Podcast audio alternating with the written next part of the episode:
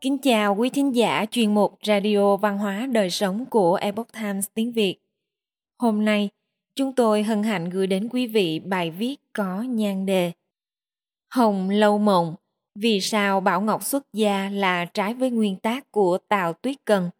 Bài viết của tác giả Lâm Phương Vũ do Thành Mai biên dịch. Mời quý vị cùng lắng nghe. Hai hồi cuối của Hồng Lâu Mộng kể rằng Bảo Ngọc và cháu trai là Giả Lan cùng tham gia thi hương khôi. Hai chú cháu nộp xong bài đi ra thì không may lạc mất nhau. Người nhà đi tìm khắp nơi cũng không hỏi được tin tức. Chỉ riêng cha của Bảo Ngọc là Giả Chính mới là người duy nhất gặp lại được chàng trong truyện viết. Một hôm đi đến trạm Côn Lăng, trời rét, tuyết xuống, thuyền đầu ở chỗ vắng vẻ. Giả chính sai người lên bộ, đưa danh thiếp đi từ tạ bầu bạn, nói thuyền sẽ đi ngay, không dám phiền ai đến thăm hỏi. Khi ấy đầu thuyền chỉ để lại một đứa nhỏ để hầu. Giả chính ở trong thuyền viết thư, định cho người đi bộ đem về nhà trước. Khi viết đến việc Bảo Ngọc, liền dừng bút lại, ngẩng đầu lên, bỗng thấy đầu thuyền lờ mờ có dáng một người trong bóng tuyết.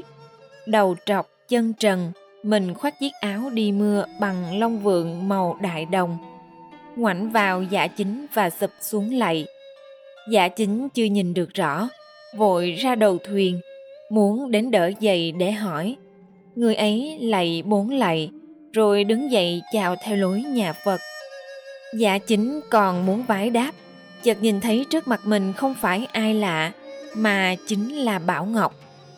Dạ chính kinh ngạc vô cùng, vội hỏi. Có phải Bảo Ngọc không? Người ấy không nói gì, như mừng như tuổi. Dạ chính lại hỏi. Nếu là Bảo Ngọc, thì sao lại ăn mặc như thế mà đến chỗ này? Bảo Ngọc chưa kịp trả lời, bỗng thấy một nhà sư, một đạo sĩ đến đầu thuyền. Hai người nắm tay Bảo Ngọc nói, tục duyên đã hết, không đi nhanh lên à. Nói rồi, ba người vùng vụt lên bờ. Giả chính không kể đất trơn, vội vàng chạy theo. Thấy ba người đi trước, nhưng không sao theo kịp. Chỉ nghe một người nào trong họ hát. Chỗ ta ở trừ đỉnh núi Thanh U, chỗ ta chơi trừ cõi không mịt mù. Ai đi cùng ta trừ, ta đi theo với. Mênh mông mù mịt trừ về nơi đại hoang. Khung cảnh được miêu tả rất đẹp. Trên con sông dài, trên bến phà cổ, giữa tuyết trắng mênh mông mịt mù. Bảo Ngọc đột nhiên xuất hiện trong chiếc áo choàng đỏ, bái tạ cha rồi đi theo hai vị tăng nhân và đạo sĩ. Hình ảnh này nhận được rất nhiều lời ca ngợi từ những nhà nghiên cứu và độc giả yêu thích bộ tiểu thuyết, trong đó có nhà văn Trương Ái Linh. Người ta nói rằng 40 hồi viết tiếp của Cao Ngạc có ngàn vạn sai lầm, nhưng cảnh này miêu tả lại đẹp như tranh, càng tăng thêm chất họa, chất thơ cho Hồng Lâu Mộng. Tuy nhiên, màn kịch Bảo Ngọc xuất gia mặc áo choàng đỏ, cũng như việc viết tiếp tu sửa này lại trái với tinh thần trong nguyên tác của Tào Tuyết Cần. Trong 80 hồi đầu, Tào Tuyết Cần miêu tả thiên giới triển hiện tại thế gian con người – được phân thành nhiều tầng. Qua đó có thể thấy sự lĩnh ngộ của tác giả với thiên ý là vô cùng thâm hậu. Trong trận đại hồng thủy nửa oa vá trời là một tầng thiên ý. Dưới đỉnh thanh ngạn trên núi đại hoang là nơi dài đằng đẵng không sinh không diệt ở thiên giới một vị tăng nhân, một vị đạo sĩ kia lại là một tầng thiên ý. Họ là sứ giả kết nối tiên giới với phàm trần. Không nơi nào không có mặt. Còn chủ quản trăng gió thế gian và nam nữ si tình, cảnh ảo tiền tử lại là một tầng thiên ý khác. Đến tầng cách con người gần nhất là vinh quốc công và ninh quốc công đã quá cố hai vị tổ tông này còn có quan hệ mật thiết với con cháu đời sau mỗi một tầng thiên giới đều đối ứng với một tầng diện này của nhân loại theo đó sẽ có các loại biến đổi và thể hiện cụ thể Tuy nhiên, tầng càng cao cách nơi nhân loại càng xa. Ví như nữ oa vá trời, kỳ thực lại liên quan tới chúng sinh trong tam giới. Bởi nếu không có nữ oa vá trời, thì cũng giống như trên đỉnh đầu không có ngói che. Vì hồng thủy là sự chấm dứt cho một thời kỳ văn minh, trời cũng bị rò rỉ, vá xong rồi mới có thể bắt đầu một nền văn minh khác. Tuy nhiên, theo thời gian, nguồn gốc của những nền văn minh này cũng dần dần bị lãng quên. Hậu thế chỉ coi đó như một loại truyền thuyết xa vời, gọi là thần thoại, cho rằng không liên quan đến hiện thực của nhân loại ngày nay. Kiếp nhân sinh chỉ ngắn ngủi trong mấy chục năm, khiến người ta không còn có cơ hội nhìn thấy sự biến đổi của thiên địa. Hơn nữa, trí tuệ con người lại bị giới hạn trong những gì tai nghe mắt thấy, nên những kỳ tích trong quá khứ dễ dàng trở thành thần thoại và truyền thuyết. Tại một thần thiên ý, hai vị không không đạo nhân và diệu diệu chân nhân dưới chân núi Thanh Ngạnh. Sau khi vân du bốn cõi hồng trần, rồi lại quay về tiên giới, họ lại lần nữa mang theo thông linh Bảo Ngọc hạ thế. Màn kịch này cũng không phải chỉ có một mình Bảo Ngọc. Ngay từ đầu tác phẩm đã nói rõ có một bản án phong lưu cần chấm dứt. Sẽ có bọn oan gia phong lưu đổi kiếp đầu thai xuống trần. Đó không chỉ là những nam thanh nữ tú ở Đại quan Viên, mà trên mảnh đất Trung Nguyên phồn hoa cũng không biết có bao nhiêu nơi như vậy. Một tăng nhân, một đạo sĩ an bài cho thông linh Bảo Ngọc hạ thế, đi giữa cõi hồng trần không nơi nào không tới. Khi thì đưa ra lời cảnh báo, khi lại cứu khổ cứu nạn. Họ đã an bài trọn vẹn cho viên linh thông bảo ngọc. Ví như đầu thai vào nhà ai sẽ gặp gỡ những ai trong cuộc sống. Mỗi quyết định trong cuộc đời đều phù hợp với sự hưng thịnh thăng trầm của gia tộc phù hợp với những bình sinh đời người tại thế gian. Gặp phải những cảnh ngộ để có thể cảm thụ, cuối cùng mới có được nguyện vọng muốn phản bổn quy chân. Tất cả đều nhịp nhàng ăn khớp. Điều này cũng giống như một thiết bị chính xác được tạo ra bởi một ý nghĩ. Trong không gian này, trong trường thời gian đặc định này mà khởi tác dụng, tất cả các bánh răng đều có thể ăn khớp với nhau và hoạt động bình thường.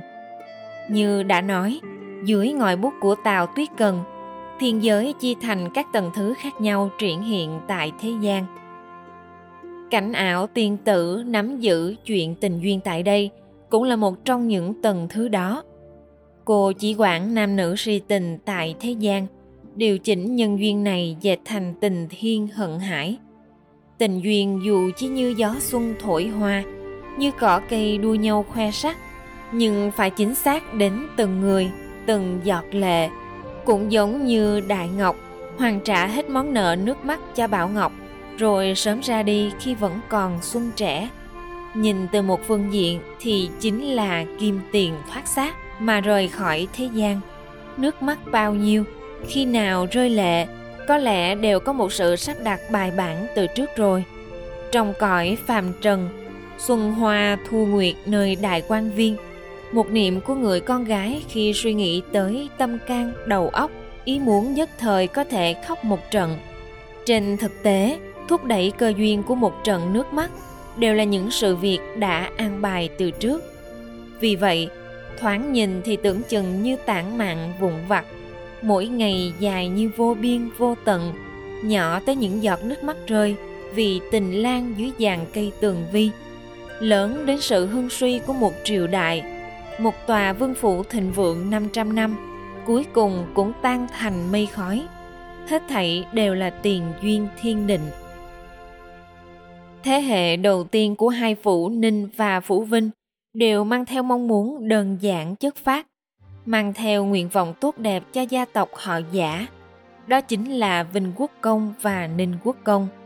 Dù họ đã khuất, nhưng anh Linh vẫn còn và đều nhìn thấy kết cục hoại diệt của gia tộc mình. Vì vậy, trong cảnh giới thiên nhân này, họ đã nhờ cảnh ảo tiên tử dẫn dắt chỉ bảo cho Bảo Ngọc bởi theo nhìn nhận của họ thì trong rất nhiều con cháu ở phủ Ninh Vinh chỉ có Bảo Ngọc là nhân tài duy nhất có thể đào tạo. Điều mà Ninh Công và Vinh Công nhìn thấy là vận số giả phủ đã tận. Điều họ kỳ vọng không phải là Bảo Ngọc có thể cố gắng xoay chuyển tình thế, làm hưng thịnh gia nghiệp của tổ tiên. Vậy điều họ mong đợi là gì? Ninh Công và Vinh Công từng nói với cảnh ảo tiên tử. Nhà chúng tôi từ đầu quốc triều, đời đời công danh phú quý đã trăm năm nay. Bây giờ số vận đã hết, không thể kéo lại được nữa. Con cháu chúng tôi tuy nhiều, nhưng chẳng có đứa nào nối nghiệp. Chỉ có cháu đích tôn là Bảo Ngọc, có chút thông minh đỉnh ngộ, may ra có thể thành đạt được. Nhưng vì tính nó ngang trái kỳ quặc sợ không ai dìu dắt vào đường chính. May gặp tiên cô đến đây xin nhờ lấy những việc tình dục thanh sắc dạy bảo bệnh si ngoan của nó. Họa chăng nó có thể thoát vòng mê muội đi vào đường chính thì rất may cho anh em chúng tôi vậy đường chính đạo đó là gì? Phương thức là gì? Chính là vén bức màn bí mật chuyện tình cảm nam nữ. Cũng đồng nghĩa với việc để một người có cơ hội phản bổn quy chân, quay trở về. Tiền đề là để anh ta trải nghiệm, chìm đắm, thậm chí lạc lối mất phương hướng. Những con đường này thật sự có điểm kết.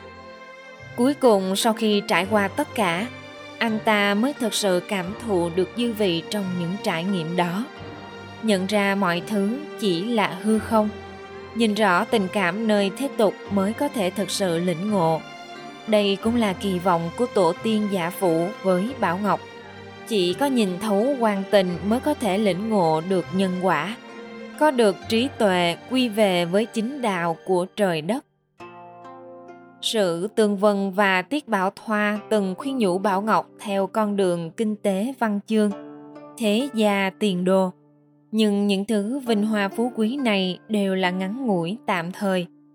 Cổ nhân từng khuyên nhủ, phú quý là ngắn ngủi giàu có không quá ba đời mạnh tử cũng tổng kết quần tử chi trạch ngũ thế nhi trảm tiểu nhân chi trạch ngũ thế nhi trảm.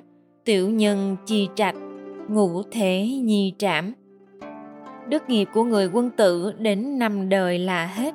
Đức nghiệp của kẻ tiểu nhân cũng năm đời là đoạn.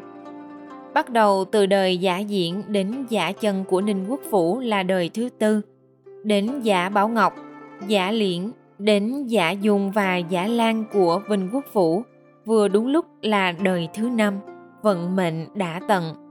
Người có trí huệ của tổ tiên giả phụ biết rằng đường đời là thiên mệnh ăn bài. Điều họ quan tâm không phải là làm thế nào để giữ được sự vinh hoa phú quý mãi mãi, mà là thực sự để cho sinh mệnh quay về trở về với chính đạo cổ ngữ có câu nhất nhân đắc đạo cử gia thăng thiên một người đắc đạo cả nhà thăng thiên nếu giả bảo ngọc hiểu rõ được quan tình cảm đắc được chính quả vậy tổ tiên của họ đều có thể đắc được phúc báo đây là điều kỳ vọng của vinh quốc công với thế hệ con cháu sau này Vậy vị tiên cảnh ảo giúp Bảo Ngọc thế nào? Cô không dùng lời cảnh báo bằng lý luận, mà mở cánh cửa tình yêu nam nữ cho anh. Cảnh ảo định nghĩa chuyện thế gian tình sự như thế nào?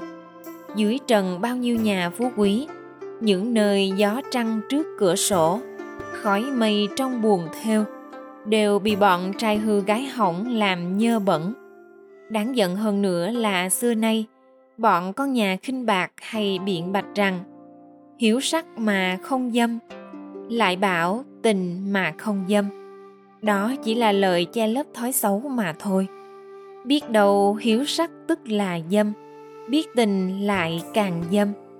Bảo ngọc trong mắt vị tiên cảnh ảo là người dâm nhất thiên hạ xưa nay. Tại sao như vậy?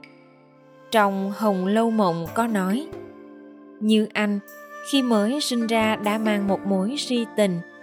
Chúng ta gọi thế là ý dâm. Hai chữ ý dâm có thể hiểu trong lòng, chứ không thể nói ra miệng. Đối với mọi người đều tỉ mỉ chu đáo quan tâm tình cảm lưu luyến. Người dâm nhất thiên hạ xưa nay, câu nói này là tương đối mạnh dạng.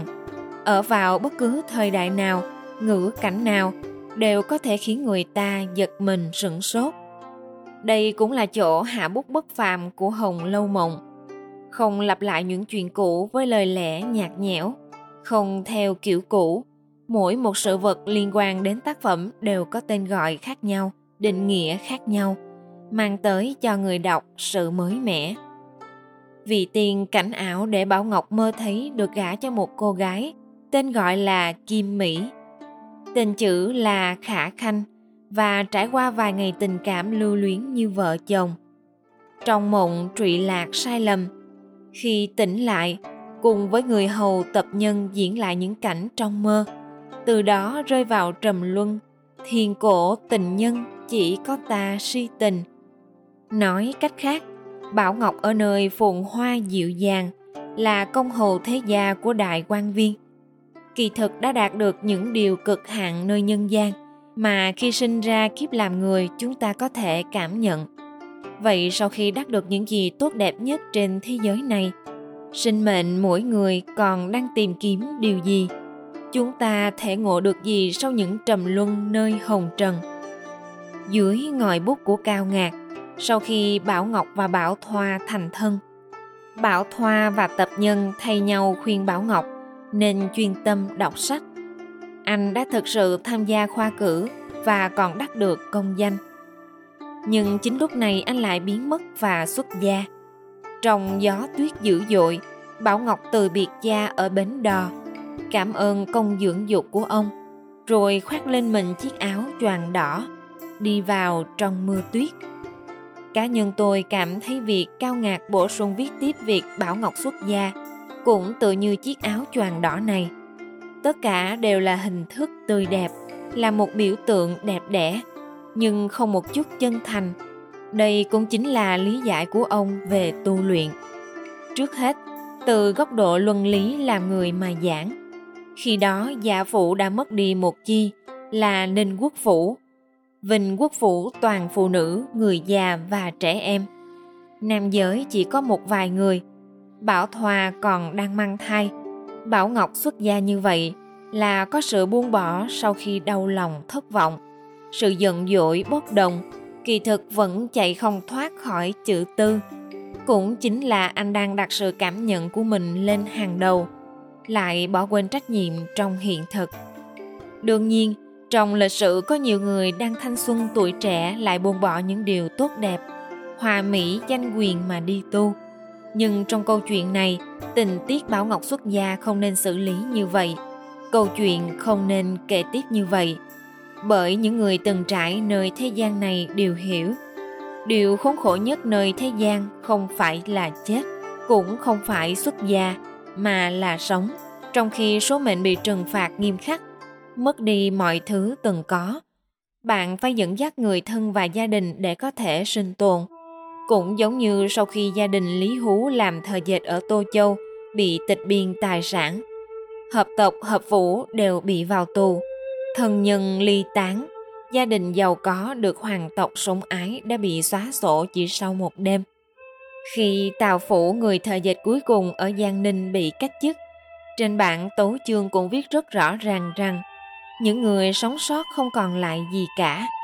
Vậy bảo ngọc ở trong hoàn cảnh như vậy, đại quan viên không còn, chị em họ hàng thì tiêu tán, người thì chết, người trung thành nhất là tập nhân, cũng tái hôn với kẻ khác. Bảo ngọc lại chưa từng chăm chỉ đèn sách lúc này chỉ có con đường khoa cử là cách duy nhất để vực dậy gia tộc. Nhưng điều này đối với bảo ngọc khó, càng thêm khó khi bảo ngọc đến thăm tình văn, bị đuổi khỏi giả phủ. Anh rót một bát trà đặc, trông chẳng giống nước trà chút nào từ một cái bình, chẳng giống ấm trà chút nào đưa cho tình văn uống. Chi nghiễn trai có nhận xét về đoạn này. Bảo ngọc khóc không chỉ cho tình văn, mà còn cho bản thân anh. Đây là dấu hiệu rõ ràng cho thấy, sau khi giả phủ bị kê biên tài sản thì tình cảnh nghèo khổ như vậy chính là cuộc sống thường ngày của bảo ngọc còn bảo ngọc một quý công tử giàu có với sắc như hoa xuân rạng đông mặt như trăng rằm mùa thu đi đến đâu cũng như trăng tỏa sáng. Khi đi ra khỏi sân thường, bị người nhà và môn khách chặn lại hỏi thăm. Bài thơ viết tay hay bút pháp của anh đều được mọi người chạy theo xin chữ. Vậy sau khi mất đi địa vị thế gia giàu có, mọi người liệu còn đối đãi với anh như vậy nữa không? Trong lúc khốn cùng, chàng thanh niên giàu có không còn phong độ tư thái như xưa, không biết kiếm sống, thì một thanh niên đẹp như trăng rằm cũng trở thành kẻ tầm thường không ai để ý. Hãy tưởng tượng một người không biết gì về cuộc sống như vậy, ở trong tình cảnh phải đi tìm kiếm sự giúp đỡ của thân nhân, bạn bè, kẻ hầu người hạ, hẳn nhất định sẽ càng khó chịu hơn nếu phải đi ăn xin dọc đường, phải chịu sự đối xử lạnh nhạt và khinh nhờn. Vậy mà cuối cùng vẫn bị từ chối. Cao Ngạc viết tiếp những hồi sau này, nhưng lại lược bớt tất cả những tình cảnh khốn khổ túng quẫn mà Bảo Ngọc phải trải qua. Hẳn độc giả vẫn còn nhớ nhân vật chân sĩ ẩn trong những hồi đầu truyện. Một người trung niên không còn nơi nào để đi và gặp nhiều bất hạnh liên tiếp. Một ngày nọ, ông nghe thấy bài Hảo Liễu Ca của một đạo sĩ điên trên phố mà đột nhiên đại ngộ, từ đó giải nghĩa một hồi. Kỳ thực đoạn chú giải này có thể coi như là tổng kết của Bảo Ngọc đối với những gì anh ta nhìn thấy, nghe thấy cảm nhận thấy trong cuộc đời mình. Sau đó anh đỡ lấy tay nại của đạo sĩ, rồi khoác lên vai và cất bước đi theo. Có lẽ đây mới là tình huống khi Bảo Ngọc rời khỏi đại quan viên, cuối cùng được độ thoát bởi một tăng nhân và một đạo sĩ. Cũng giống như chân sĩ ẩn, một người trung niên phong sương, tâm tàn ý lạnh, hai bàn tay trắng, không còn gì để mất so sánh với những hồi sách bổ sung viết về Bảo Ngọc, vốn là người nông cạn, trốn tránh, hành động bồng bột khi đang giận dỗi, bực tức. Có thể thấy chiếc áo choàng đỏ mang tính biểu tượng mà anh ta mặc là sự hiểu lầm của Cao Ngạc khi đọc Hồng Lâu Mộng. Cũng như hiểu lầm ý của Tào Tuyết Cần. Màu đỏ tượng trưng cho điều gì? Là cung xích hà nơi thiên giới, là nơi thần anh thị giả tự mình muốn đi chăm bón tưới nước cho một gốc cây giáng châu sinh trưởng, nơi rước lấy món nợ nước mắt, đến nhân gian di hồng viện một lần. Màu đỏ trong bộ sách này là một loại biểu tượng. Màu đỏ là khát vọng sinh ra từ hư vô. Thiết nghĩ, trong nguyên tác của Tào Tuyết Cần, một bảo ngọc xuất gia rời xa thế tục, nhất định sớm đã cởi bỏ chiếc áo choàng đỏ này từ lâu rồi.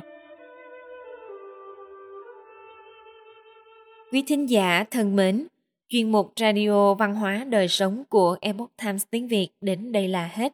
Để đọc các bài viết khác của chúng tôi, quý vị có thể truy cập vào trang web epochtimesviet.com. Cảm ơn quý vị đã lắng nghe, quan tâm và đăng ký kênh. Xin chào tạm biệt và hẹn gặp lại quý vị trong chương trình lần sau. Kính chúc mọi điều bình an và tốt lành đến quý vị cùng người thân.